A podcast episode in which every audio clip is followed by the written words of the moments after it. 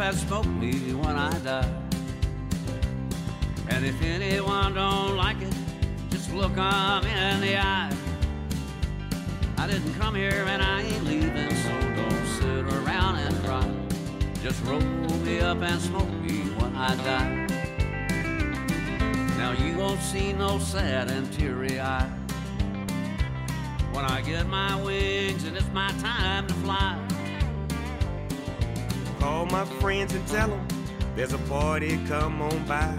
Now just roll me up and smoke me when I die. Roll me up and smoke me when I die. And if anyone don't like it, just look them in the eye. I didn't come here and I ain't leaving, so don't sit around and cry. Just roll me up and smoke me when I die. Bentornati in questa nuova puntata di Ape Soiciro. Buonasera. Sabato 14 ottobre, siamo arrivati ormai in pieno autunno. Eh, sì. Diamo inizio Ah, sì. alla nostra stagione invernale, quindi Perché non ci sono più le mezze stagioni e quindi, Eh. come si dice sempre, a Cattolica ci sono solo due stagioni. dopo l'estate c'è l'inverno. Estate e non c'è nessuno per strada. Queste sono le due stagioni di Cattolica. Noi abbiamo annunciato per chi ci segue anche su eh, Instagram la recensione di un grande film uscito ormai quasi due mesi fa, eh, andato in onda nelle sale, tra l'altro credo che si possa ancora trovare in molte sale cinematografiche. Stiamo parlando del film di Oppenheimer con due P. Oppenheimer, Oppenheimer. come lo chiamano nel film Oppi. Oh, è vero, è vero. Di Christopher Nolan, uscito appunto come dicevo ad agosto eh, del 2023, se non sbaglio 25 luglio forse, fine luglio, inizio agosto 2023. Sì, comunque Ehm, giù per di lì. E in realtà è stato abbastanza seguito, abbastanza visto, anche se ho visto pochi meme in realtà di, di questo film, pur essendo eh, così tanto famoso, eccetera. È stato molto apprezzato, ma i meme sia su Barbie che su Oppenheimer sono stati pochi alla fine Sono in stati- realtà. sì, infatti. Non so E- da cosa è dovuto, forse perché magari Oppenheimer era poco memabile, chissà. E infatti sì, è stato un film eh, più serio sotto un certo punto di vista, però a volte sai fanno dei meme di tutto, quindi Sì, sì, ma un po' di meme li ho visti, diversi formati, però nor- cioè, normale, molto... Si concentravano più sull'attore che sul, sul film, in realtà. Sì, infatti. Eh, esatto, vorrei partire proprio da questo prima di iniziare la recensione, cioè eh, perché io erroneamente sono andato a vedere il film pensando fosse un film sul progetto Manhattan, Mhm. quindi il progetto che sta dietro la creazione della prima bomba atomica. In realtà il film, lo dice nel titolo, Oppenheimer, cioè il film è su Oppenheimer, non sul progetto Manhattan, non sulla bomba atomica, eh, non su Fermi o non sulla scienza, ne- è su Oppenheimer. Poi il fatto che lui fosse uno scienziato e tutto Fa parte della sua vita, fa semplicemente. parte della sua vita, esatto. E Beh, secondo me è stata una buona scelta, perché allora, ultimamente vanno molto questi film eh, biografia. è vero, E infatti adesso ne faranno uno su Napoleone, su Napoleone, poi eh, su tutti questi altri scienziati lo faranno.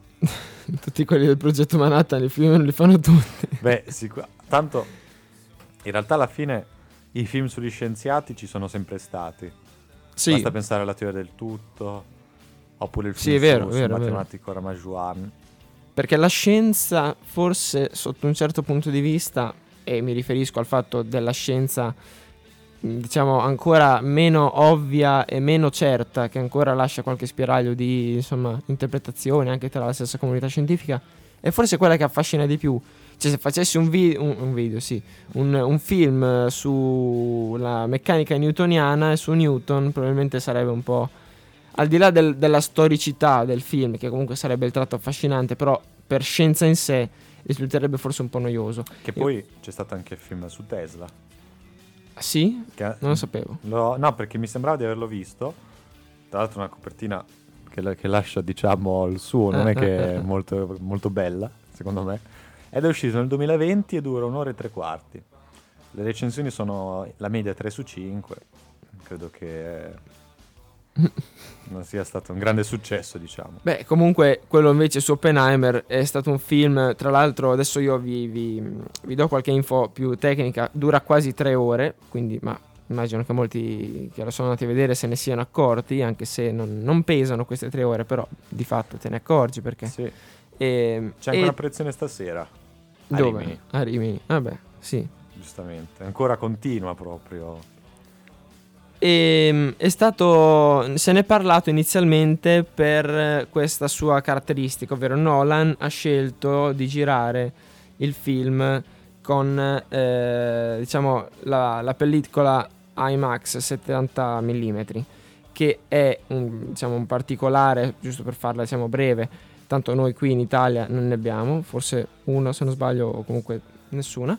Ehm, una pellicola particolare che rende molto di più la qualità del film, quindi a livello proprio di, di- di qualità visiva ecco, dell'immagine, e però molto più pesante da gestire, eh, pesante, difficile da gestire e difficile anche da registrare sul set perché eh, fa rumore di fatto e hanno dovuto fare, leggevo, un lavoro mh, diciamo sovraumano per cancellare ogni minimo disturbo audio eh, di questa della- che, face- che metteva la pellicola da tutte le registrazioni che hanno fatto. Quindi è comunque un impegno anche a livello di soldi molto più dispendioso.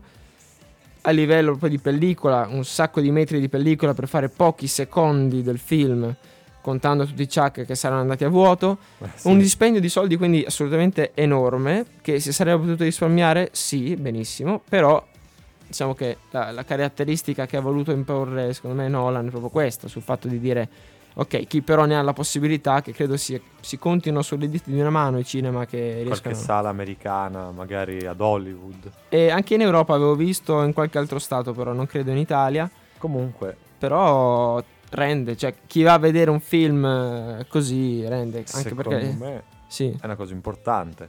Perché alla fine, adesso non so se il primo film o uno dei primi, sicuramente uno dei primi, ma magari non il primo. Però è come se si aprisse uno spiraglio, nel senso che tu dai l'esempio girando il tuo film, così, e quindi magari altri registri, eh, altri registi dicono cavolo, lui l'ha girato così, ce l'ha fatta, proviamoci anche Sì. noi con un film più corto di un'ora e mezza e quindi così generi eh, un'azione, cioè una reazione a catena che è come nella bomba atomica Esatto. del lo- che si stacca, tutti iniziano loro- a fare questi film. così. secondo me Nolan se l'è potuto permettere grazie alla fama che ha, alla ai tipi di prodotti che ha sempre portato, quindi comunque di qualità e ad una, un'attesa e comunque un'aspettativa su questo film che erano veramente alle stelle perché più che altro per un fatto economico. Cioè chi te lo finanzia un film girato in questo modo se non hai particolari certezze che insomma il pubblico lo, Ecco, lo certo. apprezza.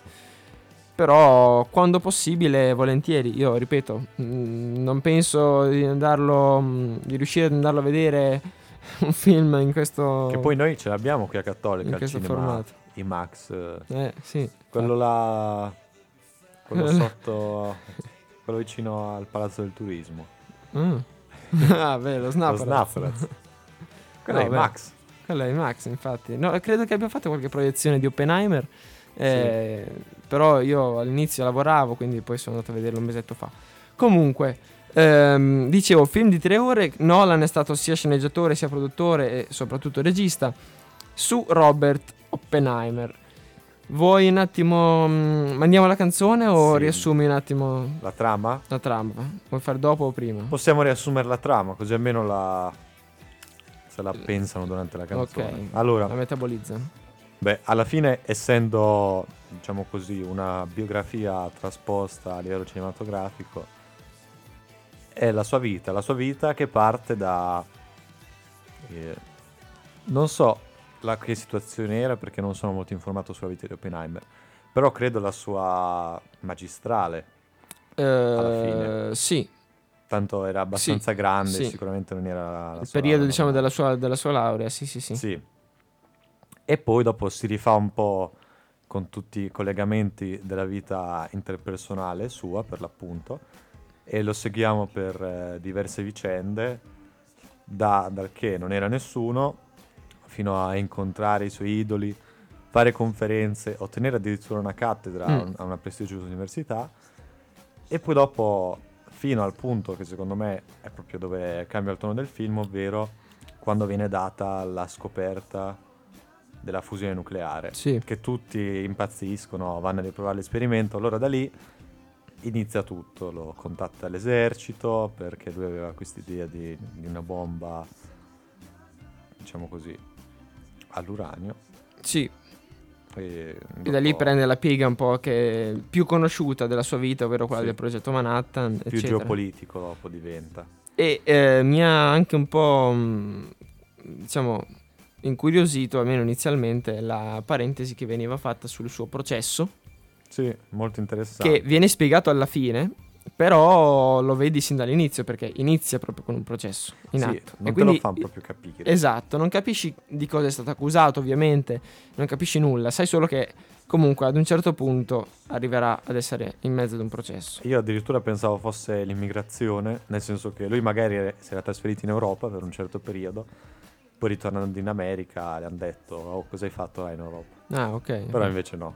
No, infatti, poi, vabbè, vo- magari lo diremo durante questa recensione, non è un grande spoiler. Sì, Adesso vabbè. mandiamo intanto... Si sa la sua storia, diciamo. Sì, bene o male, i più appassionati sicuramente la sanno. Mandiamo intanto alla prima canzone, questo è Samuele Bersani con N. Xanax.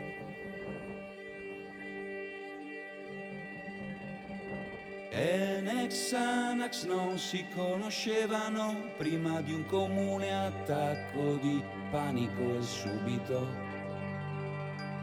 filarono all'unisono. Lei la figlia di un'americana trapiantata a Roma e lui un figlio di puttana ormai disoccupata. E Nexanax si tranquillizzavano con le loro lingue al gusto di chiodi di garofano. Lei per strada, lui rubava i libri della biblioteca e poi glieli leggeva seduto sopra un cofano. Se non ti spaventerai con le mie paure, un giorno che mi dirai le tue, troveremo il modo di rimuoverle. In due si può lottare come dei giganti contro ogni dolore. E su di me puoi contare per una rivoluzione tu hai l'anima che io vorrei avere.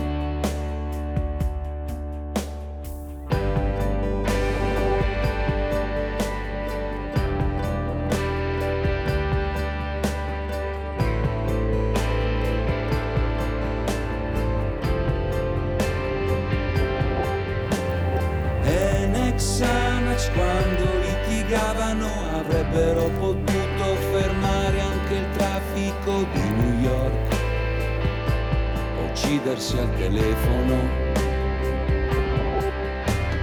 Lei si calmava, lui la ritrovava nuda sulla sedia e poi sovrapponevano il battito cardiaco se non ti spaventerai mie paure. Un giorno che mi dirai le tue, troveremo il modo di rimuoverle. In due si può lottare come dei giganti contro ogni dolore. E su di me puoi contare per una rivoluzione tu hai l'anima io vorrei avere. E Nexanax si anestetizzavano con le loro lingue al gusto di mente marijuana e poi si addormentavano.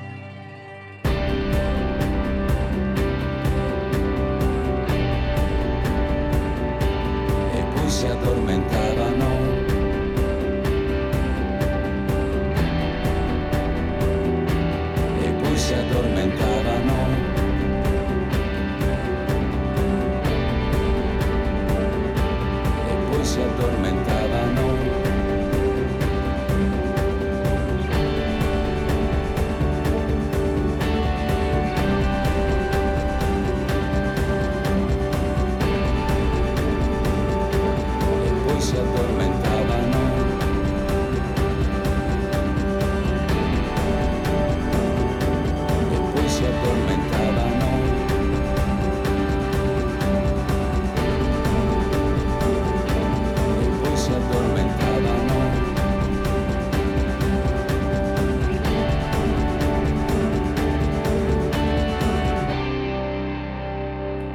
N. Xanax. Riprendiamo con Api Ciro la nostra recensione Robert, del film di, su Robert J. Oppenheimer.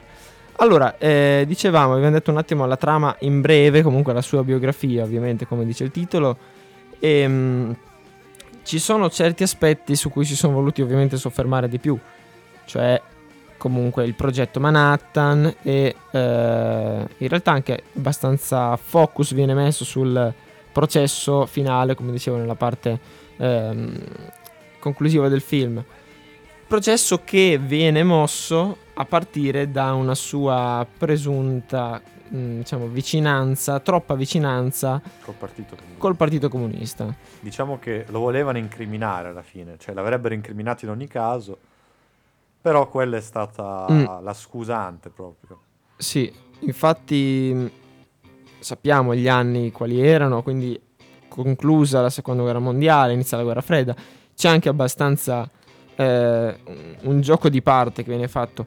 Lui ovviamente lo era già da prima vicino a certi ambienti, c'era il fratello che eh, se non sbaglio era proprio un ardito sostenitore convinto del, del Partito Comunista, quindi lui diciamo Oppenheimer un po' meno, eh, però Sì, era comunque inserito. Si vede anche nel film, nelle prime scene, dove lui insieme a suo fratello e la compagna di suo fratello e vanno a questo party privato, immagino, alla fine Sì, comunista, così. C'è lui che è abbastanza conosciuto e gli dice ad Oppenheimer, gli fa dai dai adesso facciamo la tessera, poi lui si rifiuta perché Mm, mm, mm, tenta sempre di essere molto neutrale. vero. Infatti, eh, eh, quindi diciamo che questa è l'accusa principale per cui viene incriminato. Poi sì, si apre il discorso dell'etica ehm, Dietro, sì, la dietro la bomba bomba atomica. Prima gliela fanno costruire, come dire, no? E poi lo accusano di aver, diciamo, essere, essere stato complice di aver buttato questa bomba devastante su due città giapponesi. Però, diciamo, fatto sta che il film sì. In realtà io ho apprezzato molto la parte iniziale della, di quando hanno fatto vedere la, la sua, non, non infanzia, però i suoi primi passi all'interno del mondo accademico. Sì. Quindi quando, eh, ripeto, non è un grande spoiler, voleva, stava per avvelenare anche il professore con la mela.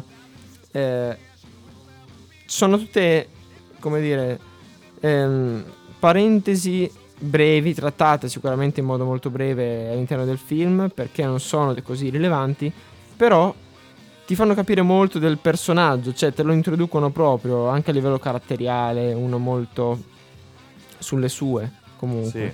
Non è, non è mai stato uno che si voleva mettere in mostra, voleva essere sempre prima di tutti, eccetera.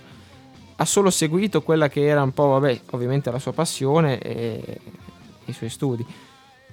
Poi eh, credo che sì, da quel momen- dal momento in cui gli arriva la notizia del, della scoperta, della, della fissione dell'atomo, Beh, lì cambiano molte cose nel film. Lì sì, lì sì. E vengono introdotti molti personaggi, coloro che poi faranno parte del team eh, di ricerca eh, del progetto Manhattan, coloro che invece magari hanno una diciamo, storia parallela, tipo l'amante, Sì. eh, viene fuori solo a un certo punto del film.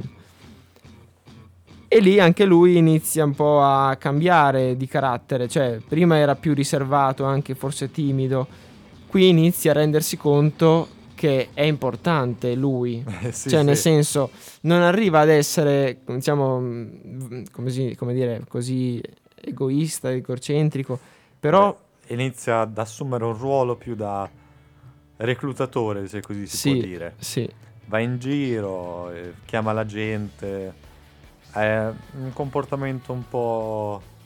cioè, chi è che conosce il suo valore magari infatti, fa cioè, vedere agli altri. prende consapevolezza di quello che di, di dove è arrivato, diciamo, professionalmente, quindi sa che la gente lo rispetta, sa che lui comunque ha delle certe competenze che gli altri magari non hanno, che quindi gli altri si aspettano da lui anche una certa leadership. Quindi non- e non solo perché è ufficialmente, diciamo, responsabile del progetto Manhattan, ma proprio perché in qualità della figura che è diventato. E ultima, ma non per importanza, vabbè, almeno secondo me ci sarebbero 2000 robe da Sì, certo. 2000 personaggi. Mi ha entusiasmato anche molto la figura di ehm, Di chi?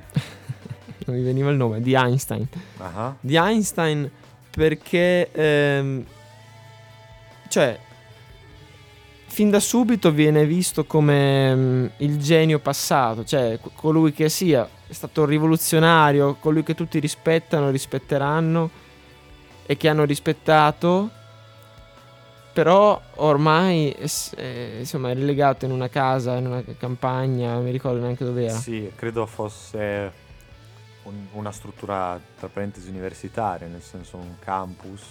Mm, beh, sì, però era abbastanza isolata come struttura. Beh, sì, sì. In Eh. piena campagna lì con tutto questo lago. Eh, Sì, esatto, viene fatto foresta. vedere sempre in solitudine che magari pensa davanti al laghetto o sì, che molto parla interessante con... questa, la figura di Albert Einstein sotto questo punto di vista perché probabilmente si è accorto del fatto che oramai è passato Sì, però cioè, ha accettato questa cosa e quindi lui sta lì anche quando Oppenheimer gli fa vedere i calcoli gli Sì. dice tra parentesi gli dice cosa vuoi da me nel senso che io non conto più nulla questi Mm, calcoli mm, me mm. li puoi far vedere ma alla fine e poi non sono ha io. voluto neanche tenerseli. Ha detto, tieni, il foglio è tuo. Cioè, sì sì non gli interessava diciamo. gestisci tu quello che poi... Perché lui ovviamente avrà- aveva già forse bene o male immaginato cosa sarebbe venuto fuori. Un'arma talmente distruttiva che, tra l'altro, la famosa citazione che spesso viene fuori, nel- mi è capitata anche sui social, eccetera, della, della frase, diciamo, citata da Albert Einstein. con- della reazione a catena No, che, che Oh, dice no. proprio la fase filosofica, quelle solite stato WhatsApp, no? Che Ah. magari metti, dici. mm, ah quella della terza guerra mondiale Esatto, che Ah. diceva non so con che armi si combatterà la terza guerra mondiale, ma di sicuro la quarta con le clave, perché sì no, poi viene associata a un, un certo tipo di retorica. che, oh, nel film non c'è stato, forse No, meglio. Per che- fortuna infatti. perché purtroppo è una frase molto utilizzata che è Sì. stata storpiata adesso. Però ecco, riusciva un po' a far Non capire. che Einstein intendeva che la quarta guerra mondiale si combatteva con le clave però che sicuramente la terza guerra mondiale e i suoi danni avrebbero causato delle, delle grandi regressioni alla razza umana Sì. Per sì, sì, dire sì. non è che Albert Einstein diceva Cioè, si lanceranno i sassi Sa- sarebbe stata talmente tanto distruttiva che eh, poi ci- in caso ci fosse stata una quarta guerra mondiale, nel senso se fosse già sopravvissuta anche la specie umana, perché sarebbe stata comunque un'involuzione pazzesca. succede come in, Ad- eh, in Adventure Time che non so se hai presente ma c'è il mondo e c'è sto cratere gigantesco Non ho presente. Eh, ecco que- quella è la bomba atomica basta E allora, io volevo concentrarmi soli- sul- su diciamo, nostri soliti punti che trattiamo, eh, partan- partendo dalla recitazione, perché personaggio chiave Oppenheimer era, insomma, lo conosciamo come l'attore di, eh, di Peaky Blinders, sì però io in realtà tra l'altro non è che ho neanche mai visto Peaky Blinders, so che è molto, molto amata come serie, Allora, in anche sé- a livello di... In sé l'attore è molto apprezzato perché è molto bello. Questo è uno degli argomenti principali. Sì? no, Cillian- nel senso, Adesso, Cillian Murphy premiato agli Oscar per migliore bellezza all'interno del è molto apprezzato, vedo da- dalle ragazze. Molte mie amiche dicono, ah sì, ma lui... lui Beh, pensate a livello bellissimo." estetico, sì. Sì, sì, a livello estetico. La sua recitazione mi è piaciuta molto.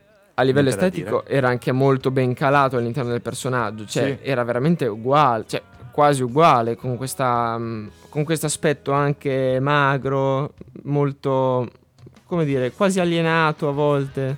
Eh, si vede che lui è molto fuori dal, cioè dal piano di esistenza in cui sono tutti gli altri, soprattutto nel film. Eh, Nel senso che tutti parlano e lui come se fosse sagomato via, come nei livelli su Photoshop. sì, Che tu hai livello 1 dove ci sono tutti e poi lui c'è il livello 2 che nell'insieme è con gli altri ma sono proprio due cose separate. Sì, sì, sì, sì. Ma infatti, ripeto, secondo me ha saputo recitare molto bene. Non intendo recitare solo con... eh, cioè a livello Parole, di battute, dici. con le parole, perché è stato io l'ho visto doppiato, ma Sì, recitare gestualità. con il... Cioè, io- a me mi hanno incantato le sue espressioni, che non è che erano espressioni, diciamo, da, da commedia greca, tutte storte, eh, però Sì, erano espressioni molto fini esatto, molto che rendevano fini. l'idea del personaggio. Volevo dirlo anch'io molto fini, perché sono non è che sono esagerate, però tu lo guardi e dici, ecco,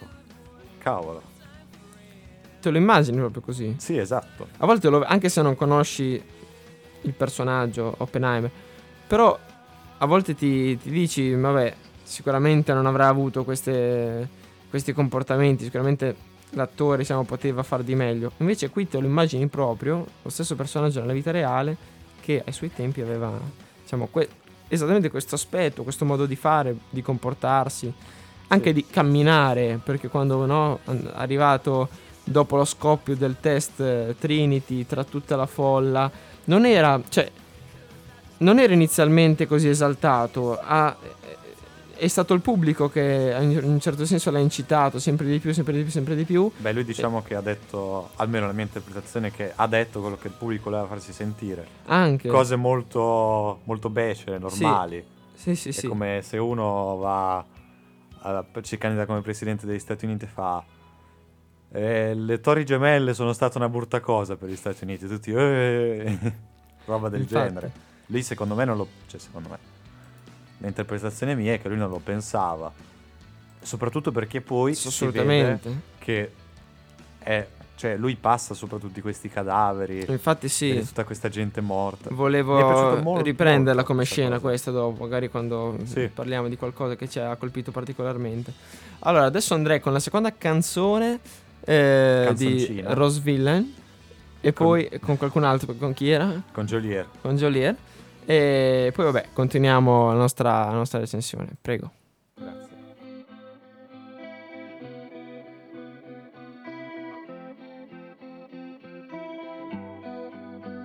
Baby sono qui per te Tu prendi la mia mano non avere più paura dei fantasmi e fai come me. Se vengono a trovarmi non mi sento sola. Io con i fantasmi parlo di te. Almeno loro ci sono sempre per me.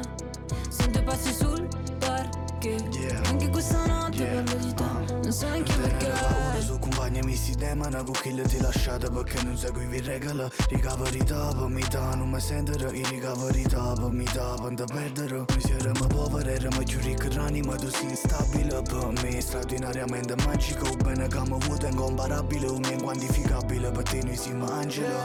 E parla quando c'è sto silenzio senti fantasma Si fuori piove, noi esciamo e balliamo Proprio che non rimane solo tu e faccia Quello che vuoi Baby sono qui per te. Tu prendi la mia mano non avere più paura dei fantasmi e fai come me. Se vengono a trovarmi non mi sento sola. Io con i fantasmi parlo di te.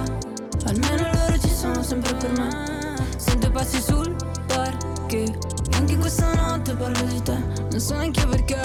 Sei perso nei pensieri Ma la tristezza a volte dai superpoteri. Ora ti fa male lo so Ma quanto crescerai, quanto ti innamorerai Quanto imparerai a nuotare dove non si tocca il mare profondo. In ogni abbraccio sentirai tutto il calore del mondo. Smetterai di preoccuparti del rumore di fondo. Troppo impegnato a vivere ogni fottuto secondo. Sono qui per te. Se perdi l'equilibrio lasciati cadere Tanto sono qui con le mie braccia aperte Non lo sai ma morirai per Ah, vederti E felice rimango a con te Pigliamo per mano, non te ne paura Notte dei fantasmi fai con me, me? Si vengono a tu me, non mi sento soli. Io e fantasma tu parli te Almeno loro ci stanno per me. Stanno sempre insieme a me. Eppure stanotte parla a me. Perciò manchi perché Fantasmi di eh, Rose Villain Fate Joliet. E Joliet, no vabbè. Allora, eh, Oppenheimer è stata molto breve questa, questa pausetta, due Beh, minutini sì. che ci hanno permesso di metabolizzare un po' quello che abbiamo Infatti appena detto. Ale si è stupito della, Mi sono stupito della brevità della canzone. della, della cortezza. Ho detto, poi fortuna che sono in due della cortezza. Uno solo avrebbe fatto solo un minuto. Vabbè, a parte gli scherzi. A parte gli scher- scherzi. Gli scherzoni. Che qui noi, noi siamo mm, molto scherzosi. Ah, c'era una serie di, di personaggi chiave che uno magari poteva già conoscere prima di vedere il film, sapendo solamente diciamo, de- de- del, del progetto Manhattan, come ehm, Bor, Leslie Groves, che è stato il comandante diciamo, eh, dal punto di vista militare del progetto, Fermi. Strauss, che Lewis. era colui che poi Strauss, esatto, che poi eh, muoverà le accuse al processo per Oppenheimer.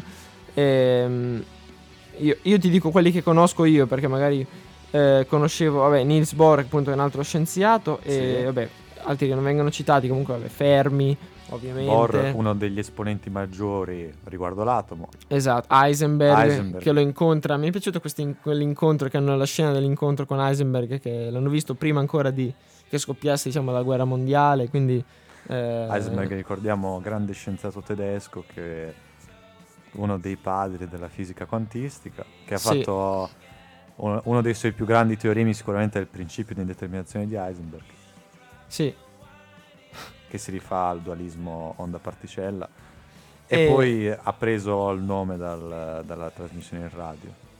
esatto, la tua, la tua trasmissione, sì, sì.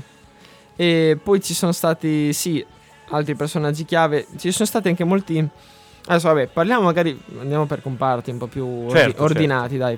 Allora, Certamente. scene- La sceneggiatura di questo film devo dire che nel complesso mi ha soddisfatto, anche se poteva essere leggermente leggermente curata meglio. Nel senso Mm. che ci sono state diverse scene che mm, non mi hanno proprio convinto del tutto. Per esempio, sono scene legate in realtà più a eh, curiosità o comunque fatti di una certa rilevanza, ma non così importanti, tipo il fatto che Oppenheimer, questo sempre per dare caratterizzazione al personaggio, mm, si dice che era appassionato di poesie indiane, di letteratura in generale indiana. Di sanscrito. Esatto, di, san- sans- sanscrito o sanscrito? Sanscrito. Io Sanscrito. ho sempre detto sanscrito. Poi in realtà non lo so se. E viene, viene fatto vedere questo in una scena ben precisa, in una, una sola È una scena. scena che è piaciuta molto ad Ale. Una scena che in realtà non mi è capisco. piaciuta molto perché, cioè, ho visto, per carità, la scena in sé come scena non è fatta male, cioè, però messa nel contesto, diciamo, prima e dopo, Non ti tu entusiasmare. mm, devi tenere conto di un pubblico, cioè, il ragionamento secondo me che hanno fatto è che bisogna tenere un pubblico, t- tenere conto di un pubblico eh, talmente abituato ad una bassezza culturale, scusate se forse sono un po' pesante, ma talmente abituato ad una bassezza culturale che se tu inizi a parlargli di poesie o di sanscrito, che tra l'altro per una cultura occidentale è qualcosa che proprio nessuno, credo che il 99,999% delle persone non lo, non lo Non sappia, sappia cosa sia. o comunque né leggere né scrivere sicuro. Vabbè.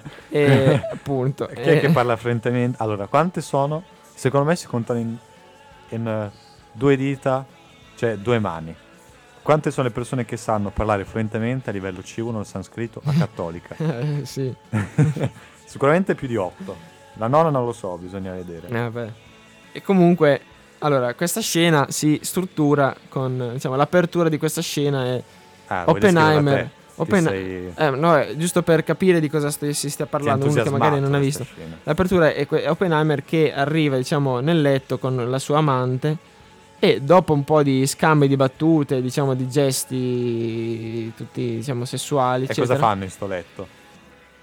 Lei si alza, va a prendere un libro, diciamo, dalla mensola che ha nella stanza, da- sì, da- dall'armadio, un libro di san- scritto in sanscrito, arriva davanti, sale di nuovo sul letto dove lo aspettava Oppenheimer, Stava su Oppen- sai le sue Oppenheimer? sale su Oppenheimer e Proprio. tutta nuda ovviamente, non- cioè il contesto ovviamente si è- penso si sia capito qual è, tutta nuda, apre una pagina a caso se non sbaglio di questo libro in sanscrito e lo tiene sulla pancia, non sul petto, sulla pancia.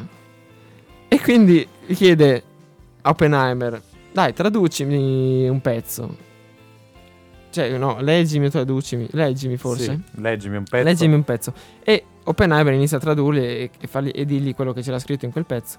Ma E lei- perché secondo me era, era il suo fetish, nel senso, a lei piaceva che la gente che leggeva il sanscrito Sì, ma mentre, mentre facevano queste cose qua. quello che voglio dire è che... Te non ti piace, te non ti piacerebbe. No, allora, è questo. che tu vuoi raccontare... Cosa, cosa mi vuoi comunicare con questa scena? Che Oppenheimer era un amante della cultura indiana, del sanscrito, eccetera. Benissimo. Hai bisogno... Di, per comunicarmi questo, hai bisogno per forza di, far, di mettermi la scena di sesso?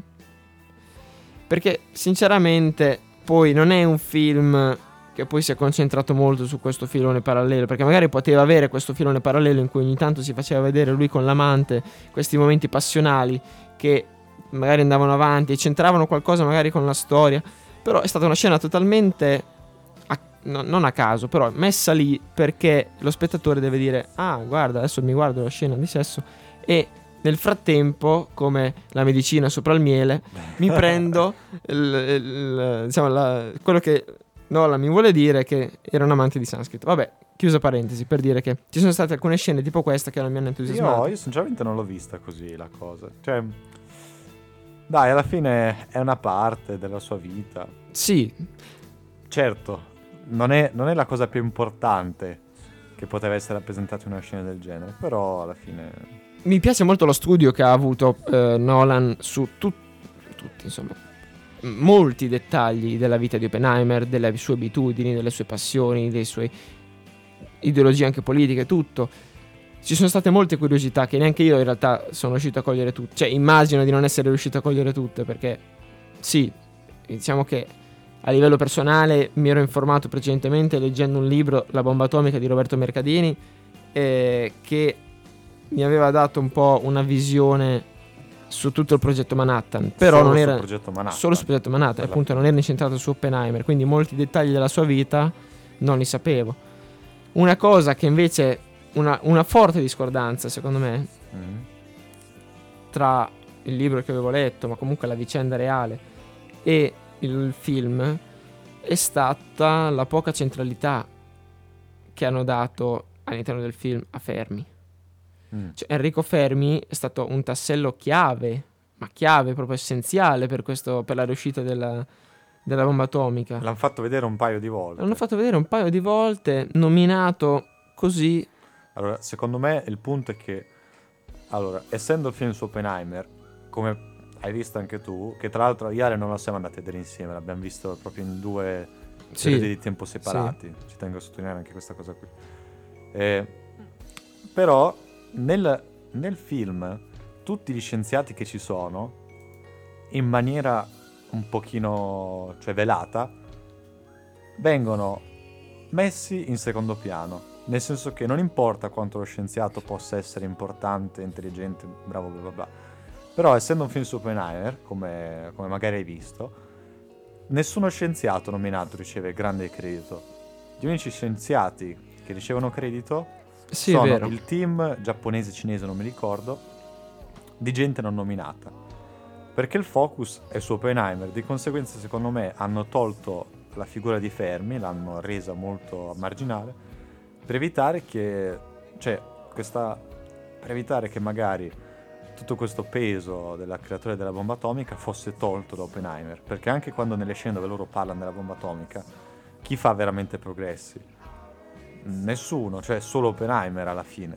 C'è lui che parla, gli altri dicono delle cose, magari vengono un po' presi in giro, dicono cose per ridere così, però alla fine in sé non è che viene categorizzato come lavoro di gruppo, è più Oppenheimer e gli altri che fanno queste cose. Sì, perché no, io mi ero fermato su, su Fermi più che altro perché comunque Fermi all'interno del progetto Manhattan era il, diciamo, il coordinatore del, del del- del reparto di laboratorio. Sì, Cioè, se Oppenheimer era un po' il direttore generale e Groves era quello dal punto militare, Fermi era diciamo il direttore pratico laboratoriale, come si dice in Sì, termini pratico. pratico, Cioè il ecco. teorico che era Oppenheimer e poi la E poi il pratico che- che... Tant'è che in una scena mi ha fatto un po' così ridere a posteriori. Perché si vede Oppenheimer che arriva in questo mm, campo da calcio in cui sotto stadio, scusa, in questo stadio che, eh, al cui, mm, sotterraneo, nel cui sotterraneo c'era questo laboratorio di Fermi con altri pochi scienziati che avevano provato, se non sbaglio, la scissione Sì, eh, o qualcosa di simile, insomma c'era una scoperta che avevano fatto. Oppenheimer arriva lì pensando che loro ancora non sapessero nulla, arriva lì, ah abbiamo già fatto tutto. Capito? Spiegami un attimo, fammi vedere. il processo Anche, cioè, è proprio un...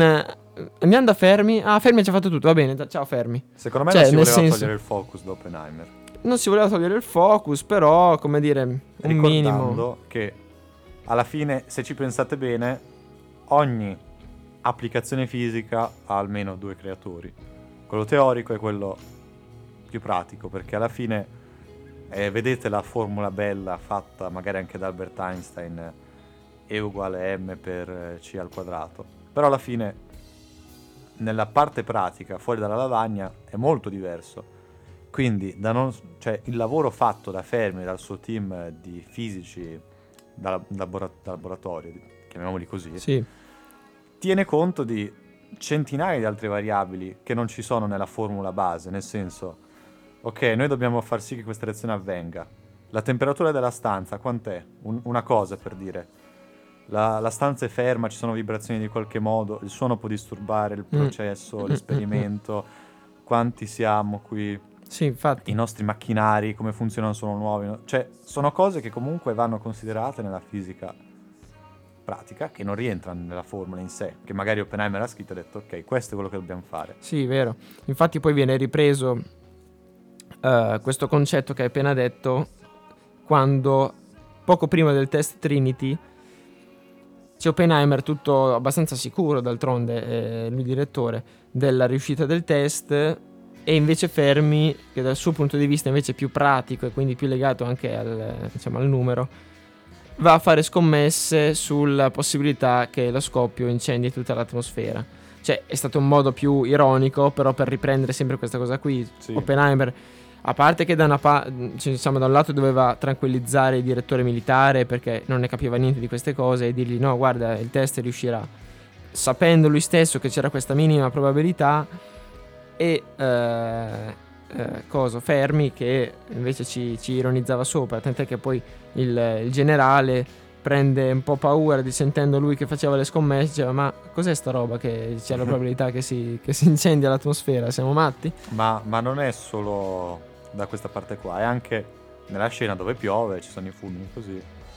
Anche, anche magari un clima più umido, meno umido, può interferire col progetto. Quindi in sé, ovvio che Oppenheimer lo sapeva, non è che i fisici teorici non sanno niente. Sì, sì, in sì, confronto sì. a quelli pratici e viceversa. Però alla fine tu, eh, da, da tizio, da scienziato nel laboratorio, ti preoccupi di più perché dici il laboratorio è un ambiente contenuto alla fine, Sì, confi- cioè confinato con tutte le sue cose, ma all'aperto con condizioni diverse. Per quello che sai tu, l'esperimento potrebbe anche non Eh, venire. infatti. Poteva anche non esplodere la bomba. infatti. Però vabbè, eh, adesso non è così semplice da descrivere, però più o meno il, il punto è quello. E, e invece, giusto per terminare un po' questa, mm, questa sezione, poi magari andiamo con il prossimo pezzo musicale. Sì. Le due scene, come dicevi tu prima, ehm, che mi hanno veramente colpito, senza starci a fare grandi discorsi sopra, dico solo un attimo qual è eh, brevemente il perché. Mhm.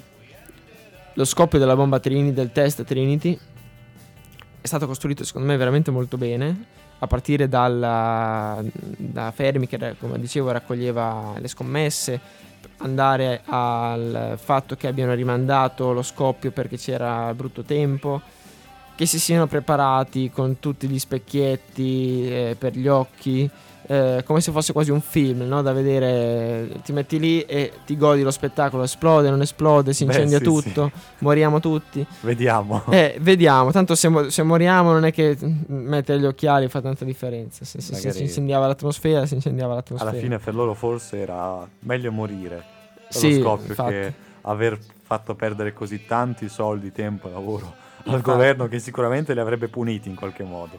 E quindi mm, mi è piaciuto perché anche dal punto di vista musicale è stata accompagnata molto bene, eh, narrativo con una- un crescente climax che andava, cioè ti faceva veramente immergere nella tensione che avevano anche loro all'interno del- di quella baracca lì, cos'era, Mm, di fianco al, al campo. Sì, E ehm, mi è piaciuto anche lo scoppio della, gue- della guerra, sì, lo scoppio della bomba sì, che non è stato accompagnato dal suono immediatamente, questo ne parlavamo l'altra volta insieme, cioè come per sottolineare l'aspetto fisico, fisico proprio, sì, che la luce arriva prima del che la suono. luce arriva prima del suono, perché io dicevo, non ho sentito, cioè io al cinema ho fatto questo tipo di ragionamento perché in quel momento hai tempo di ragionare, visto che comunque sono tutte scene solo visive, non, non devi elaborare molti dati. Ho mi sono detto, ma perché non mi hanno fatto sentire l'audio?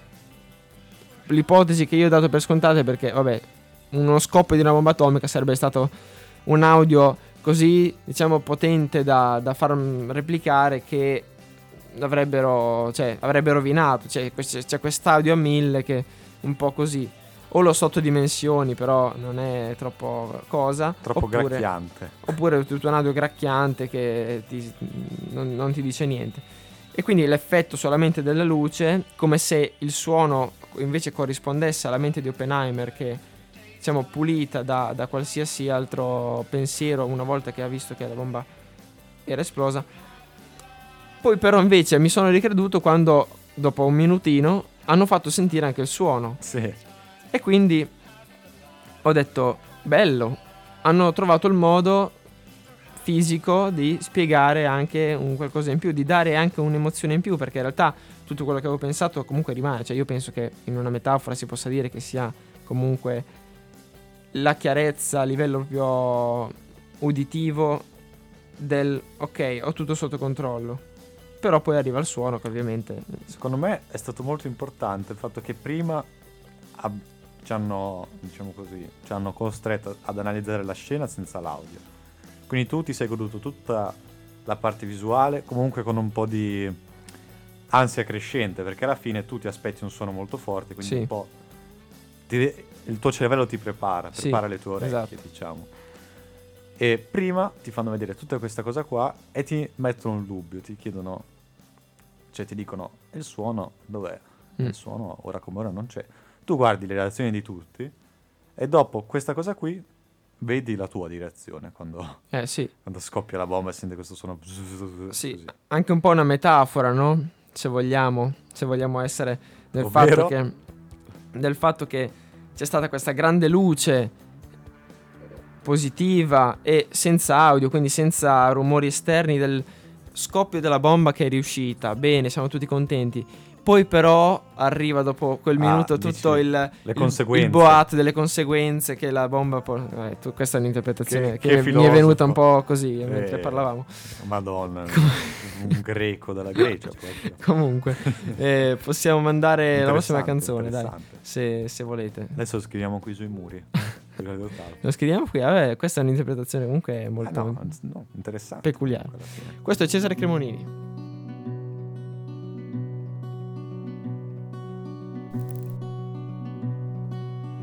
Elisabetta ha gli occhi fatti e un cuore di Sardegna.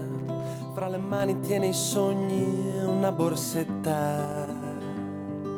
E Patti sa benissimo il francese. Può sembrare un po' scortese, ma è cresciuto troppo in fretta. Erika è partita dispiaciuta perché un uomo l'ha ferita ora le sta chiedendo scusa. eh. Ed io rimango solo con la luna, sperando che mi porti ancora un po'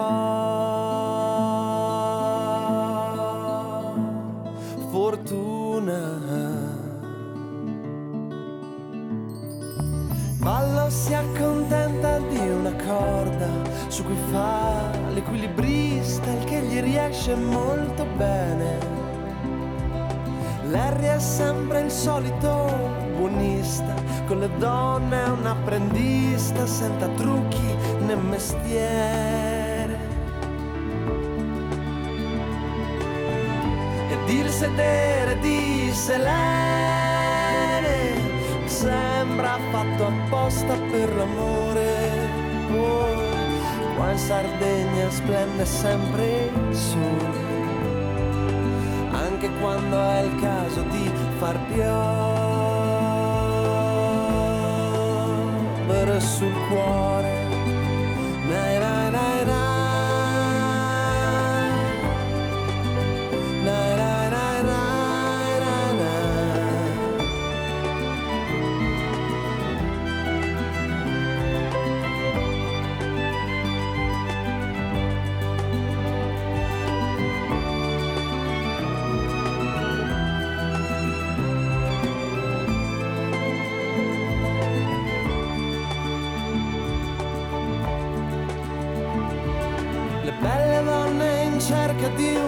Vestito, di un cognome. Sulle barche da scicco sembra un sole. Ma io vorrei cadere fra le gambe di una donna con il viso ancora acceso di stupore. Marta in questo senso è la migliore. Infatti al doppio mento intorno un mucchio di persone. Qua in Sardegna regna il buon umore. Anche quando è il caso di nascondere il dolore.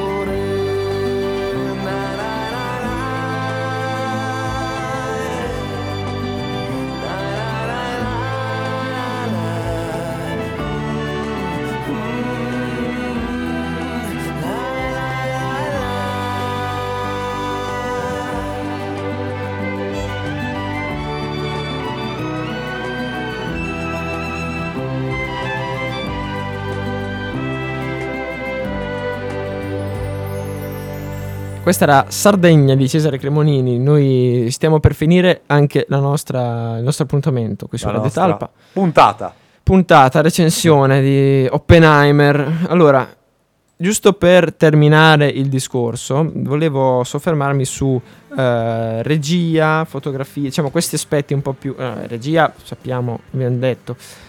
Sul anche la musica di questo film. La Cosa ti ha musica. colpito? La musica, allora, ragazzi, partiamo dal presupposto che le colonne di sottofondo in una scena sono essenziali. Esatto. Essenziali. E S essenziali. Iniziali. E allora, sinceramente, non mi ricordo di, cioè, della colonna sonora, come fa, com'è. No, ma infatti... Però mi ricordo che è stato un grande accompagnamento, perché nelle scene succede spesso che magari Oppenheimer si mette a pensare e lascia proprio la scena vuota, diciamo così, solo di inquadrature e con la colonna sonora. Mm, E il mio cervello non rammenta colonne sonore, diciamo così, sbagliate. Eh, è stata molto fluida come cosa, anche perché se no me lo sarei ricordato Sì. sicuramente. Sì, Mi ha sì, fatto una gran bella impressione nonostante per l'appunto ammetto che non mi ricordo una colonna sonora in particolare. Mm, Io ho apprezzato mm, invece anche molto la, mm, la scenografia di, queste, di questo film, nel senso ovvio che è stato tutto, diciamo, costruito al meglio, però nonostante ciò, molto spesso nei film eh, scientifici barra storici, perché comunque è stato comunque un film storico, no? Sì, certo. racconta di un'epoca.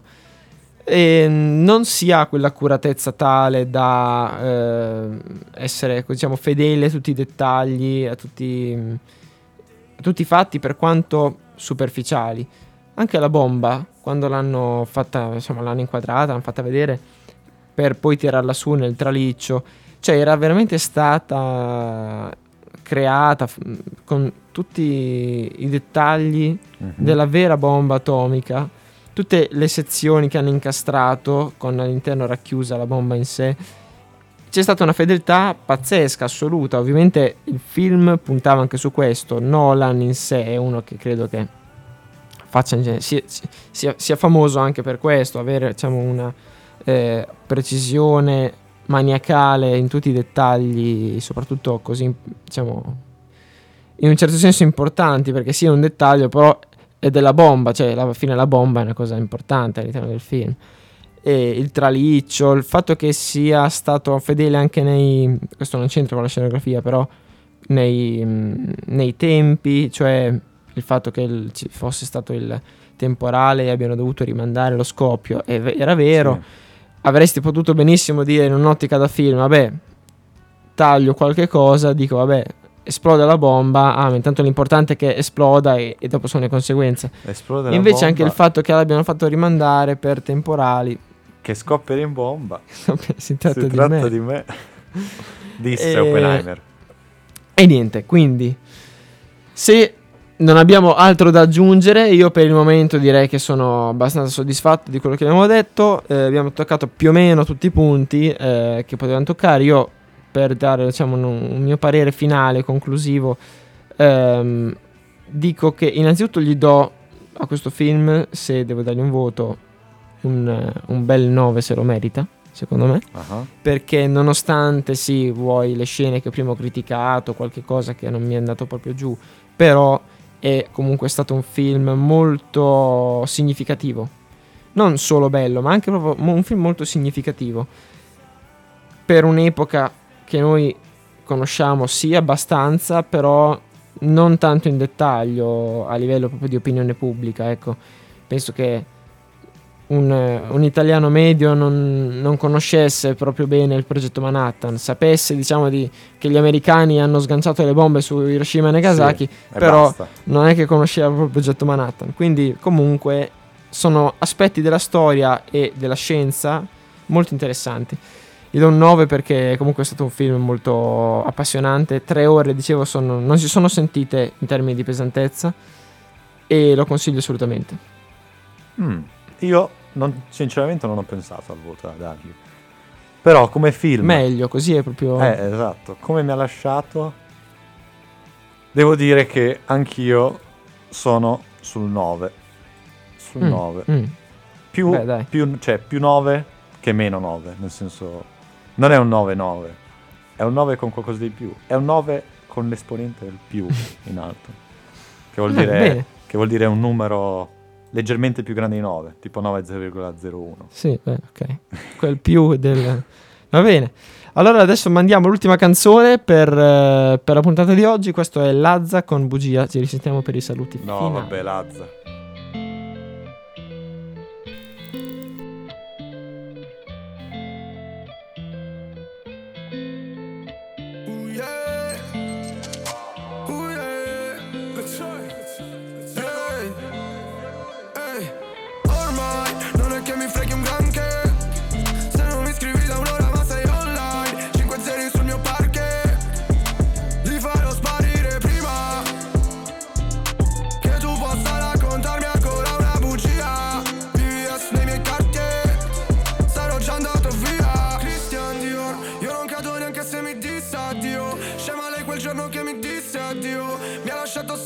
Fissa al mio Baby segna l'ora di comprare un Patek Philip Io non mi faccio muovere da te fili Più siete nessuno fra più fate i divi.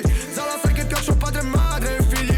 Non te l'hanno detto che ho una scarpa limitata Giuro. Così figa che se sei al buio Per guardarla so che accendi il flash E fingi che ti sia caduto il fumo. Sto aspettando qualcuno che mi spiega Come mai la parola ora si spreca.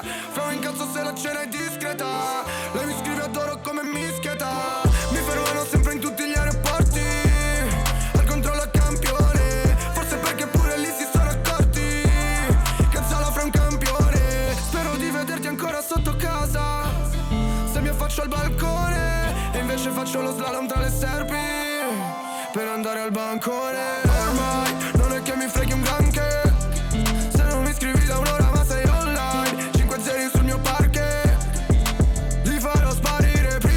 Allora, con questa bugia di Lazza che si addice poco ad Oppenheimer, però. Sì, vabbè che si conoscevano loro.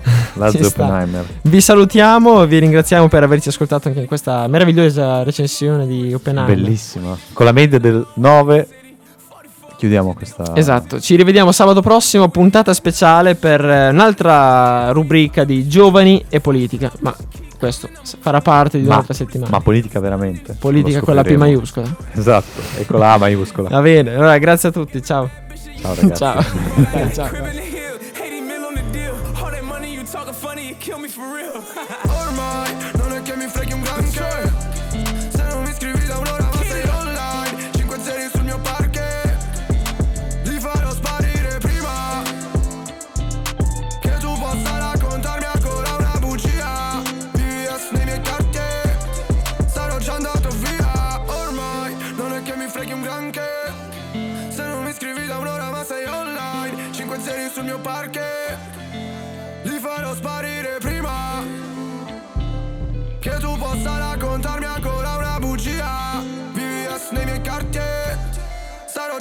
Bugia